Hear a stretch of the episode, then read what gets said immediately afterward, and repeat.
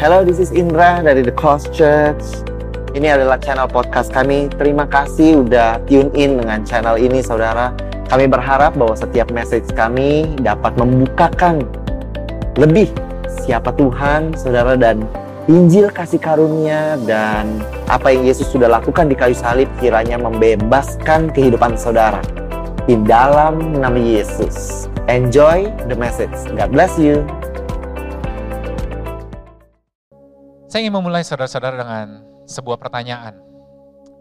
Apakah saudara pernah salah mengerti atau salah menangkap maksud dari orang-orang di sekitar saudara? Mungkin jika saudara sedang bekerja, saudara salah menangkap maksud dari pimpinan saudara atau mungkin rekan sekerja saudara. Lalu sehingga saudara mengambil keputusan yang salah mungkin. Atau saudara melakukan sebuah tindakan yang ternyata berlawanan atau tidak sesuai dengan apa yang dibayangkan oleh pimpinan saudara ataupun rekan sekerja saudara. Atau mungkin jika saudara sedang berada di dalam sebuah hubungan atau bahkan pertemanan saudara-saudara. Apakah pernah saudara mendengarkan apa yang dikatakan oleh orang di sekitar saudara, orang yang saudara kasihi. Dan saudara kemudian merespons, tapi ternyata respons yang saudara berikan itu tidak sesuai dengan apa yang diharapkan atau dibayangkan oleh orang tersebut saudara-saudara. Atau mungkin di dalam pelayanan saudara. Saudara mungkin all out in your ministry. Karena saudara menangkap sesuatu yang dibagikan atau disampaikan oleh pemimpin saudara atau mungkin dari pembacaan firman. Tapi ternyata ketika saudara melangkah dan ketika saudara melakukan, ternyata itu bukanlah seperti yang dibayangkan atau diharapkan dari orang yang membagikan firman tersebut. Saya percaya jika saudara pernah mengalami hal ini, Saudara pasti pernah merasa tidak enak. Saudara pasti bisa merasa malu. Saudara pasti merasa ragu. Saudara mungkin bahkan merasa tidak percaya diri dengan apa yang saudara lakukan. Mungkin ada beberapa dari saudara yang withdraw yourself, saudara mundur. Saudara mengambil jarak. Saudara menutup diri. Ini semua tergantung saudara-saudara. Respons yang saudara berikan ini semua tergantung dari seberapa fatal atau seberapa menyimpang respons yang saudara berikan dibandingkan dengan ekspektasi yang dimiliki oleh orang tersebut, saudara-saudara. Tapi hari ini saya ingin menunjukkan sebuah firman di Alkitab yang saya rasa sangat relevan dengan apa yang saya bagikan tadi. Sebuah perasaan, sebuah kejadian di mana ada misunderstanding, ada kesalahpahaman Mari kita buka di Matius pasal 26. Firman Tuhan berkata, kejadian ini terjadi di Taman Getsemani se sebelum Yesus ditangkap dan disalibkan. Dikatakan waktu Yesus masih berbicara, datanglah Yudas, salah seorang dari kedua belas murid itu. Dan bersama-sama dia, serombongan besar orang yang membawa pedang dan pentung disuruh oleh imam-imam kepala dan tua-tua bangsa Yahudi. Orang yang menyerahkan dia, yaitu Yudas, telah memberitahukan tanda ini kepada mereka, orang-orang yang serombongan itu. Dia berkata bahwa orang yang akan kucium, itulah dia. Tangkaplah dia. Dan segera ia maju mendapatkan Yesus dan berkata, Shalom Rebai. Lalu Yudas pun mencium Yesus. Tetapi Yesus berkata kepadanya, "Hai teman, untuk itukah engkau datang?" Saya berhenti di sini terlebih dahulu saudara-saudara. Sudah menjadi sebuah adat istiadat orang Yahudi bahwa ciuman adalah tanda damai sejahtera. Ciuman adalah tanda kasih saudara-saudara. Tapi Yudas menggunakan tanda yang untuk menunjukkan kasih. Digunakan di momen ini untuk malah menunjukkan hal yang sebaliknya saudara-saudara. Ketika orang-orang melihat bahwa Yudas mencium Yesus, mereka pun merasa ini adalah hal yang biasa. Hal untuk menunjukkan respect, menunjukkan kasih. Tapi kita tahu di balik ini semua ternyata Yudas sedang mengkhianati Yesus. Yudas sedang mencoba untuk menangkap dan menjual Yesus, saudara-saudara. There is this misunderstanding. Ada sebuah kesalahpahaman dalam hal yang biasa dilakukan, tapi membawa makna yang berbeda. Tapi yang luar biasa saudara-saudara, saudara lihat bagaimana Yesus merespons tindakan yang dilakukan oleh Yudas. Walaupun dia sudah tahu bahwa Yudas akan mengkhianati dia, walaupun dia sudah tahu bahwa Yudas akan menjual dia. Tapi saudara lihat apa yang dikatakan oleh Yesus. Saya tunjukkan sekali lagi ayatnya. Hai teman, untuk itukah engkau datang? Yesus tidak menganggap Yudas sebagai musuh, saudara-saudara. Yesus tidak berkata, "Hei, kamu orang yang tidak tahu diri, kamu orang yang kurang ajar. Bukan itu, tapi dia katakan, hai teman, untuk itukah engkau datang? Yesus masih menunjukkan kasih, saudara-saudara, walaupun dia tahu there is this misunderstanding in the meaning of the kiss.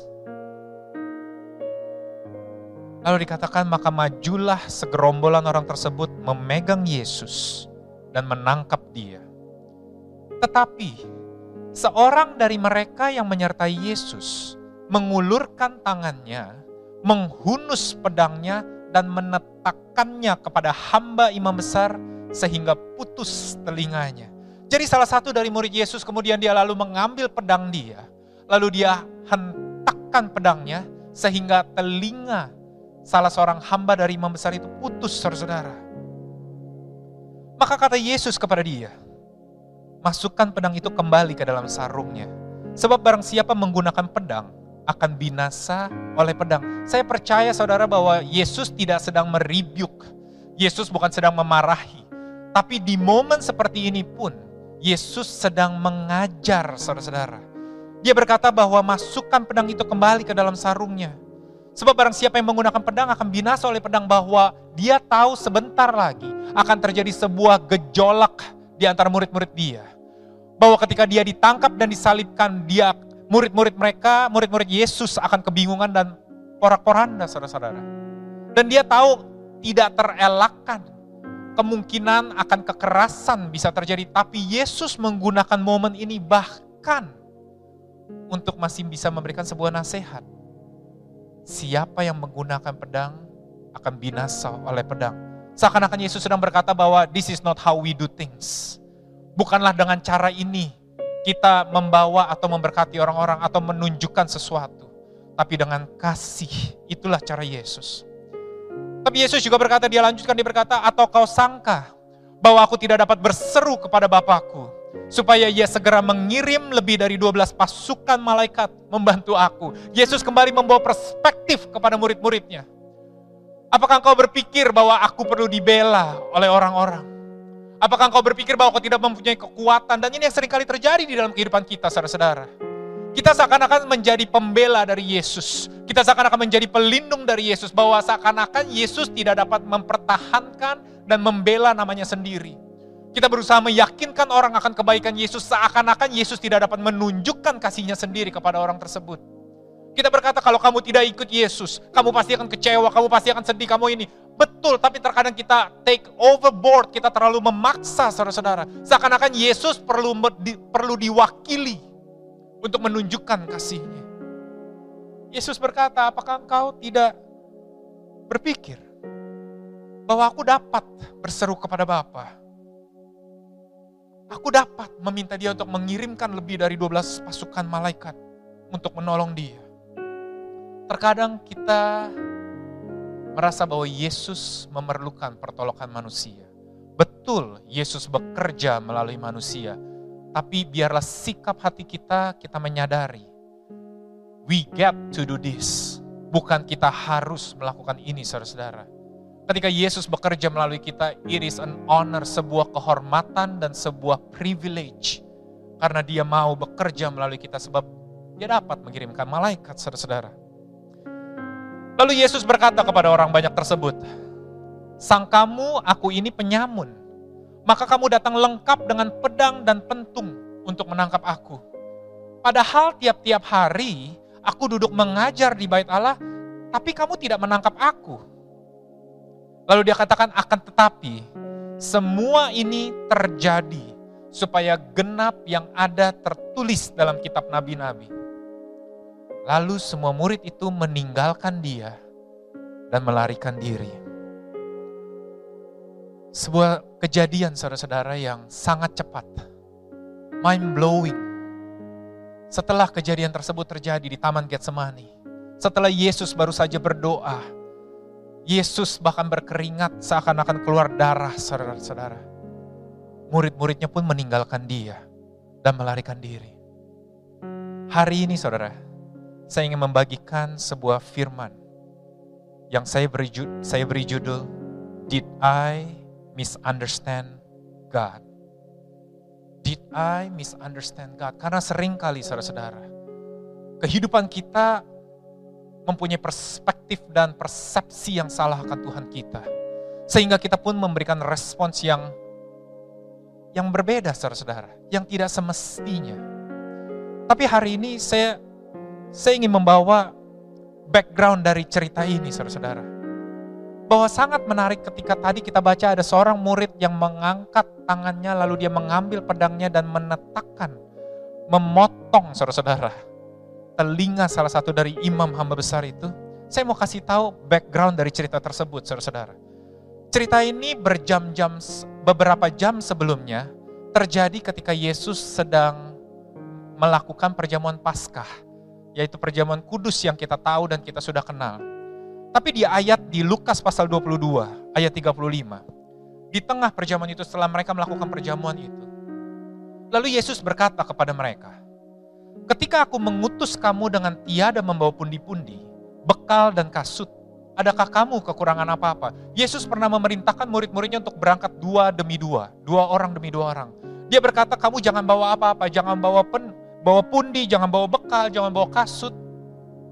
Dia berkata gitu yang kayak biarlah Bapa yang memelihara kamu dan damai sejahtera dan kasih orang-orang yang memelihara kehidupan kamu. Lalu dia Yesus berkata, ingatkah kejadian itu apakah kamu kekurangan apa-apa?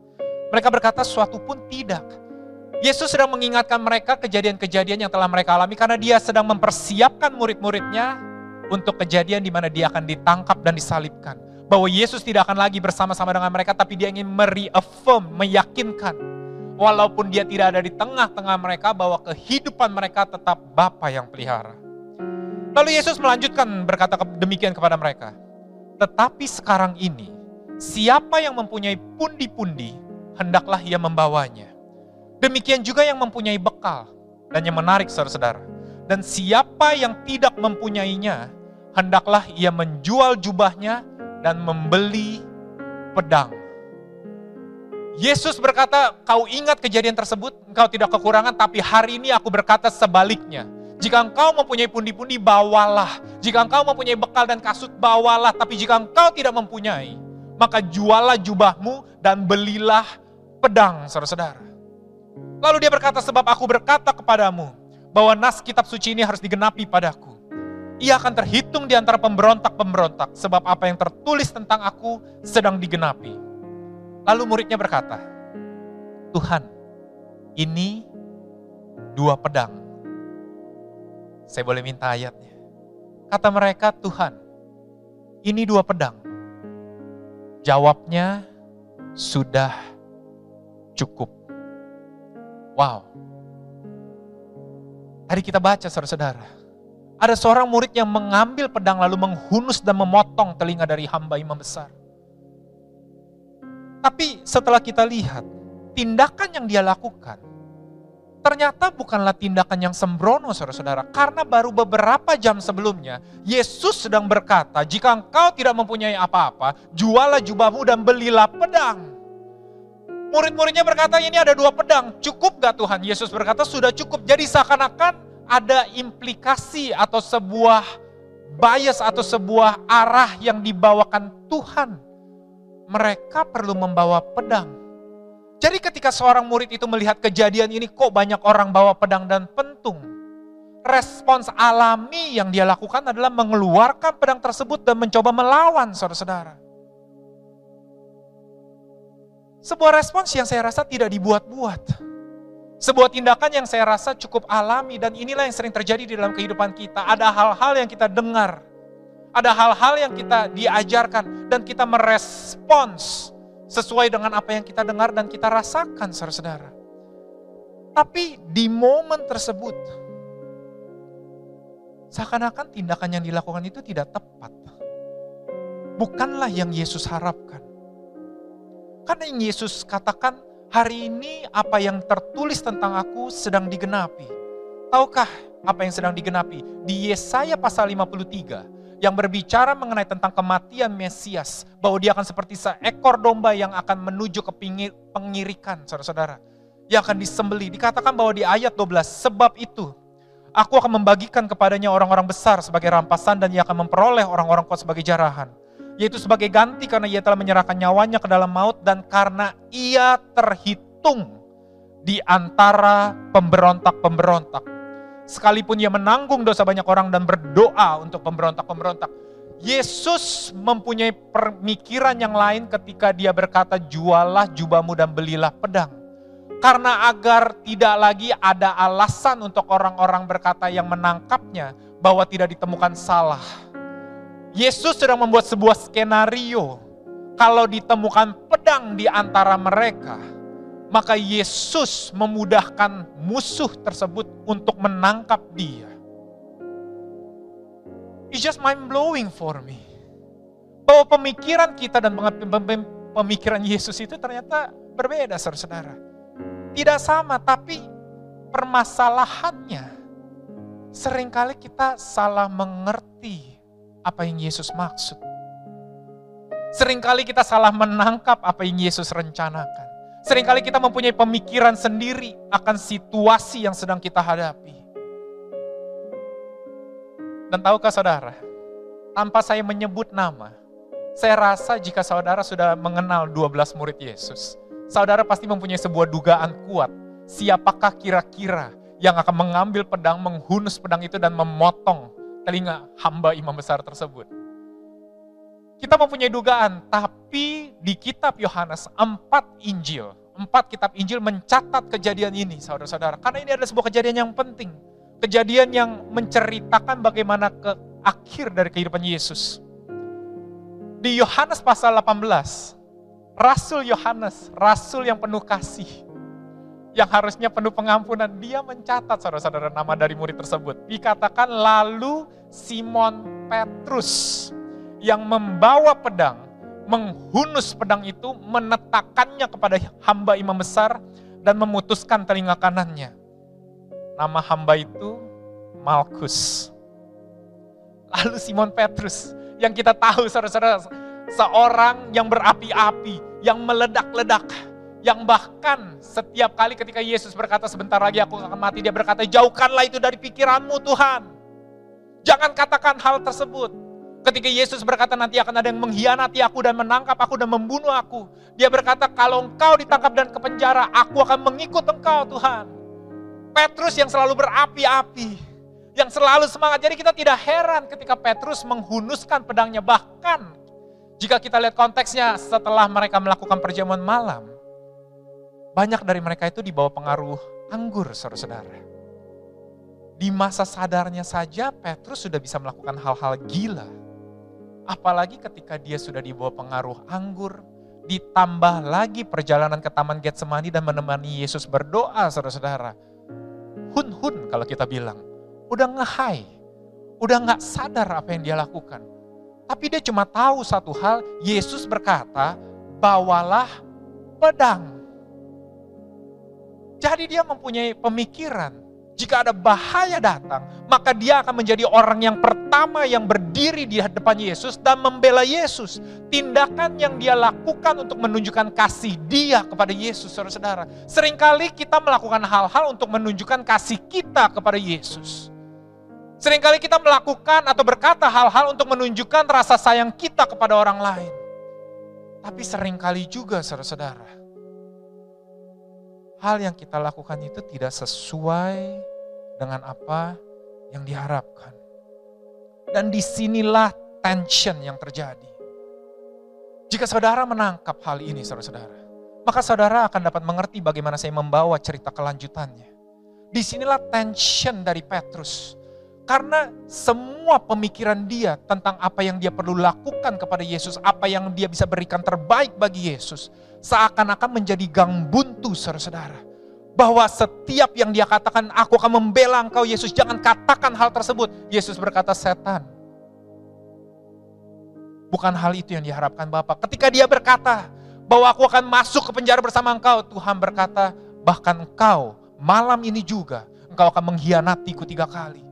Dan ketika Yesus dihadapkan dengan bahaya, orang membawa pedang dan pentung lalu dia menebaskan pedangnya. Yesus berkata, sarungkan pedangmu. Bahwa kalau siapa yang menggunakan pedang akan binasa dengan pedang.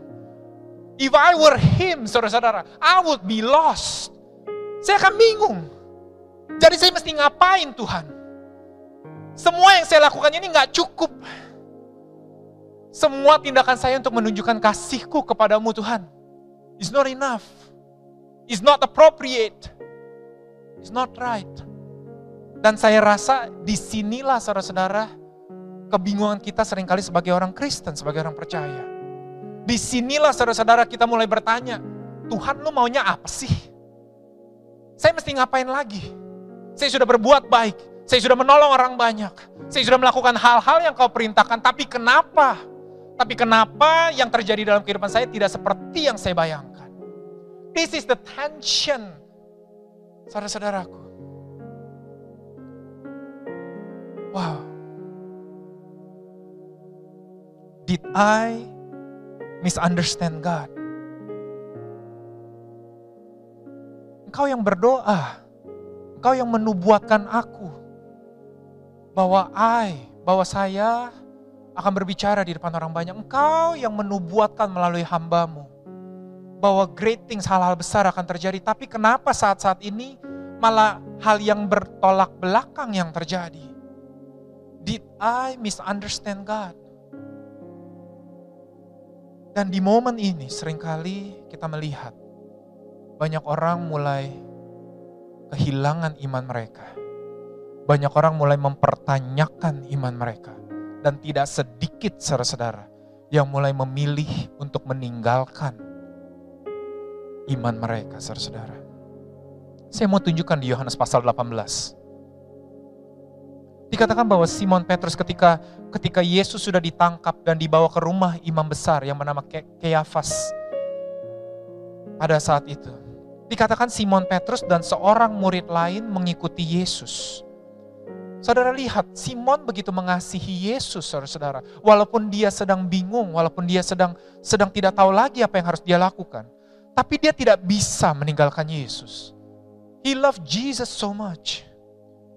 Dikatakan murid itu, murid yang lain itu mengenal imam besar. Dan ia masuk bersama-sama dengan Yesus ke halaman istana imam besar. Tetapi Petrus tinggal di luar dekat pintu. Petrus memilih untuk tidak masuk saudara-saudara. Karena dia bingung.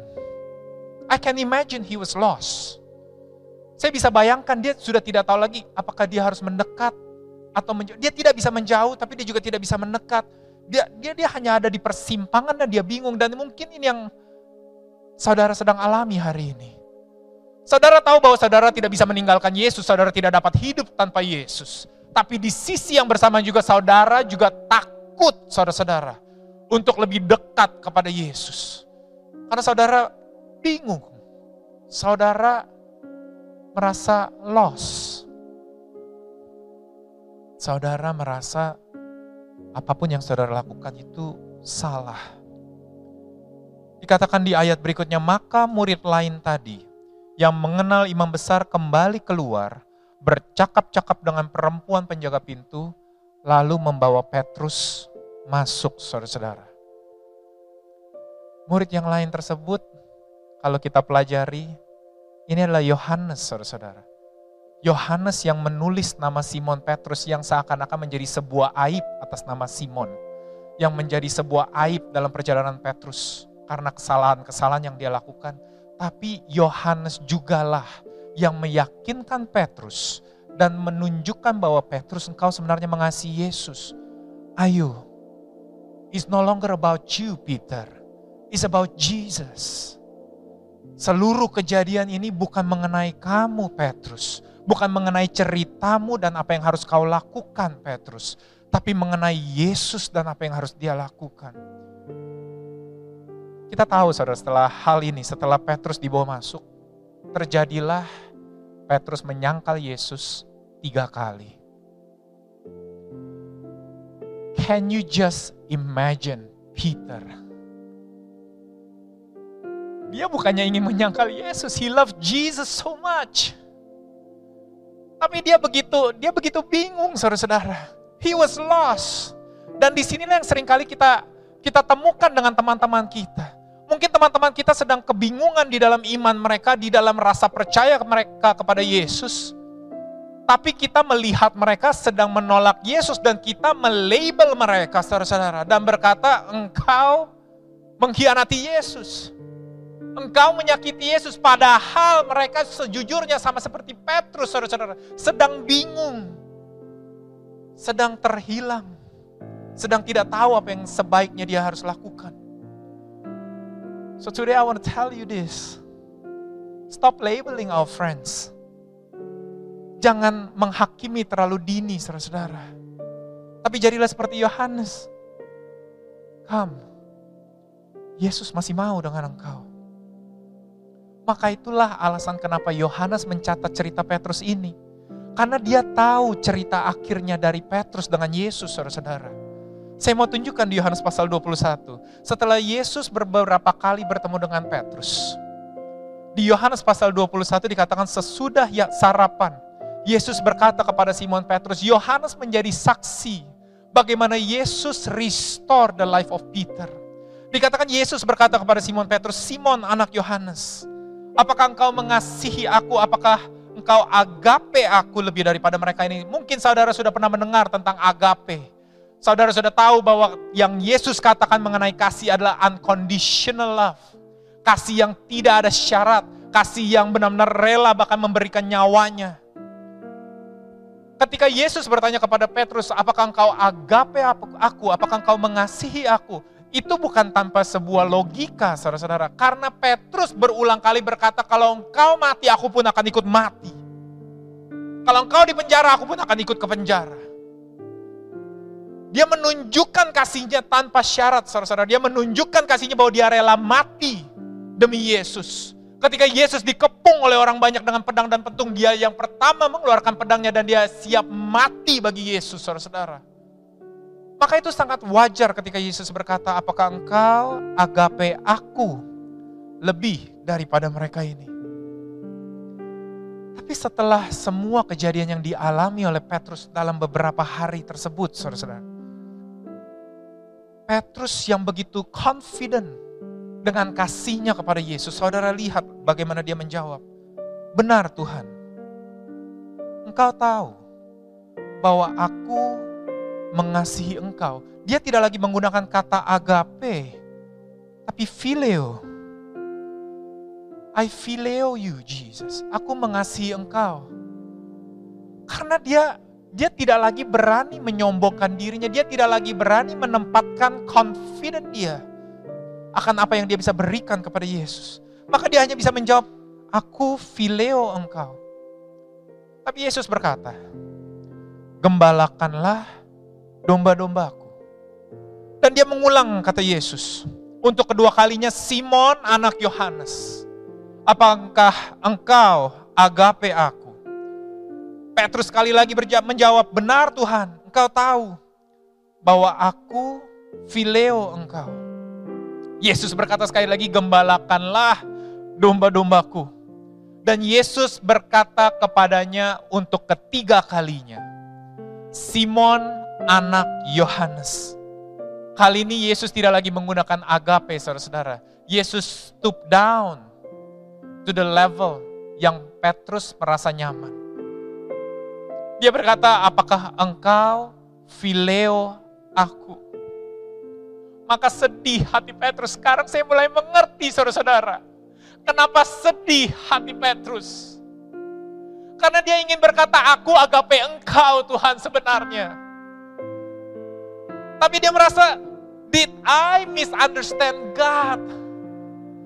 Karena setiap yang dia lakukan seakan-akan bertolak belakang dengan apa yang Yesus inginkan. Dia tidak ingin lagi mengecewakan Yesus. Dia tidak ingin lagi menjadi sebuah aib. Dia tidak ingin lagi membawa sebuah rasa malu. Sebuah rasa kecewa kepada Yesus. Maka itu pedih hati dia saudara-saudara. Dengan sedih hati Petrus ketika mendengar Yesus berkata untuk ketiga kalinya, Apakah engkau fileo aku? Dia pun menjawab, Tuhan engkau tahu segala sesuatu.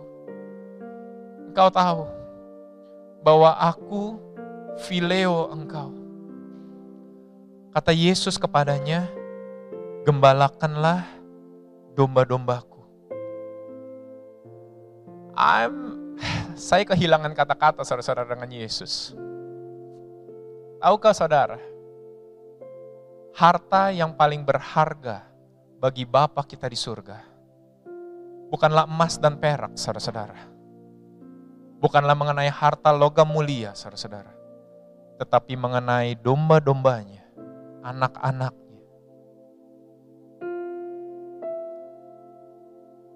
Petrus yang mungkin tindakannya tidak sesuai dengan Yesus bayangkan. Petrus yang mungkin sering kali salah mengerti maksud dari Tuhan. Petrus yang sering kali melakukan tindakan atau merespon situasi di luar dari apa yang Yesus harapkan, saudara-saudara. Petrus yang kelihatannya mungkin bagi kita adalah orang yang sembrono, orang yang suka-suka dia melakukan apa pun, yang seakan-akan dia hanya tabrak lari saja. Petrus yang mungkin di mata kita orang yang kurang hikmat, saudara-saudara. Orang yang tidak bisa membaca situasi seperti orang-orang liar. Orang yang bahkan mungkin mengecewakan sampai mendinai Jesus. Tapi Yesus berkata, gembalakanlah domba-dombaku. Yesus percayakan harta yang paling berharga kepada orang yang di luar dugaan dan nalar manusia, saudara-saudara. Orang yang mungkin kita lihat ini sangat beresiko untuk membawa kegagalan, saudara-saudara. But yet, Jesus chose you. You and I are Peter.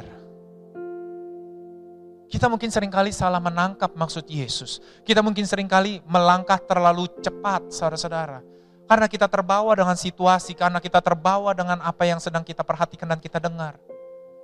Kita mungkin beat ourselves, kita mungkin memukuli diri kita sendiri dan menyalahkan diri kita sendiri dan berkata, I'm not good enough.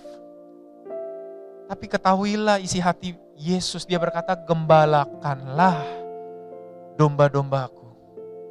It's not about you. It's not about you. I trust you. Sesudah mengatakan demikian ayat berikutnya. Yesus berkata kepada Petrus, "Ikutlah aku." Wow. Minggu lalu Pastor Yohanes baru saja membagikan cerita mengenai Petrus, saudara-saudara. Dan saudara pasti ingat bagaimana awal perjumpaan Petrus dengan Yesus. Ketika Yesus naik ke kapal Petrus, lalu kemudian Yesus memberkati Petrus. Dan Petrus berkata, jauhlah daripadaku, pergilah daripadaku, aku hamba yang berdosa. Tahu respons Yesus? Yesus berkata, ikutlah aku, come and follow me. That was the first time. Itulah perkataan pertama Yesus kepada Petrus, come and follow me. Tapi seiring perjalanan Yesus, Yesus bersama Petrus tiga setengah tahun, saya rasa Petrus mulai sadar bahwa selama tiga setengah tahun itu dia mengandalkan kekuatannya sendiri, saudara-saudara. Bahwa keyakinannya and his confidence lies on his strength. Walaupun Yesus berkata, ikutlah aku, tapi Petrus dalam hati kecilnya, dia mungkin merasa saya memang pantas untuk mengikuti Yesus. Maka itu dia berani berkata hal-hal yang besar. Terlebih lagi ketika Yesus berkata mulai hari ini I will build my church upon this rock. Saya, saya tidak heran kalau Petrus merasa that was the peak moment of his life, bahwa itulah puncak dari perjalanan kekristenannya. Dia semakin yakin, mungkin itu yang saudara rasakan. Saudara pernah menjadi seorang youth pastor. Saudara pernah menjadi seorang pemimpin di gereja saudara. Saudara pernah melakukan hal-hal ajaib, hal-hal mujizat. Tapi Seiring waktu, saudara mulai bertanya, kok Yesus berbeda ya cara berpikirnya? Dan kita mulai goyah. Kita yang dulu begitu berapi-api saudara-saudara, sekarang kita mulai berhati-hati saudara-saudara. Kita yang begitu selalu berada di terdepan pada waktu itu sekarang kita mulai memilih kalau bisa saya tidak ingin kelihatan saudara-saudara. But that moment, Yesus berkata kepada Petrus untuk kedua kalinya, ikutlah aku. Karena yang kali ini saudara-saudara, confidence. Petrus punya confidence. Bukan lagi pada apa yang dia bisa bawakan dan dia lakukan. Tapi kali ini Yesus melihat his confidence lies on Abbas love, saudara-saudara. Dan ini yang saya ingin bawakan bagi saudara-saudara. Abah di surga tidak perlu kita untuk membawa sebuah persembahan, saudara-saudara. Yang paling indah, tidak perlu kita untuk seakan-akan membawa sebuah piagam, achievement, trophy. Baru dia bangga dengan kita. No, he is proud of you. Dia bangga terhadap saudara-saudara. Terlepas apa yang bisa saudara bawa dan tidak bawa. Karena saudara dan saya adalah anaknya yang dia begitu kasihi, saudara-saudara. Dia ingin kita mengikuti dia, bukan untuk kita melakukan sesuatu, saudara-saudara, tapi agar dia dapat melakukan sesuatu bagi kita. Hari ini mungkin saudara sudah merasa begitu jauh. Saudara merasa bahwa saudara sudah tidak ingin mengenal atau tidak ingin mendengar apa pun tentang Yesus. But today, biarlah kasih Yesus yang merangkul kehidupan saudara biarlah kasih Yesus yang kembali menggandeng saudara dan memulihkan kehidupan saudara. Biarlah kasih dia, saudara-saudara, yang menggendong engkau di dalam masa yang kelam ini dan memulihkan kehidupanmu. Lagu Jaireh sangat pribadi bagi saya, saudara-saudara. Setiap kata-kata yang ada di dalam lirik dari Jaireh. Itu begitu menyentuh hati saya. Dan kata-kata yang kita katakan, Jaireh, you are enough. Bahwa hanya engkau saja yang kuingini di bumi. Tiada hal lain lagi. Bukan masalah kekayaan, bukan masalah ketenaran, bukan masalah kehormatan, bukan masalah kemuliaan, bukan masalah kesuksesan tapi sungguh semua itu kuanggap sama seperti sampah ketika aku mengenal Engkau Yesus. The provider, the protector, the miracle worker, the way maker. Tapi lepas daripada semua, dia adalah Bapa yang begitu mengasihi saudara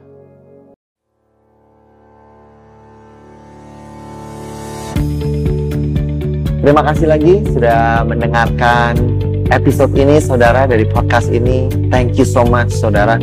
Saya berharap bahwa Injil kasih karunia dan apa yang Yesus sudah lakukan bisa membebaskan kehidupanmu saudara.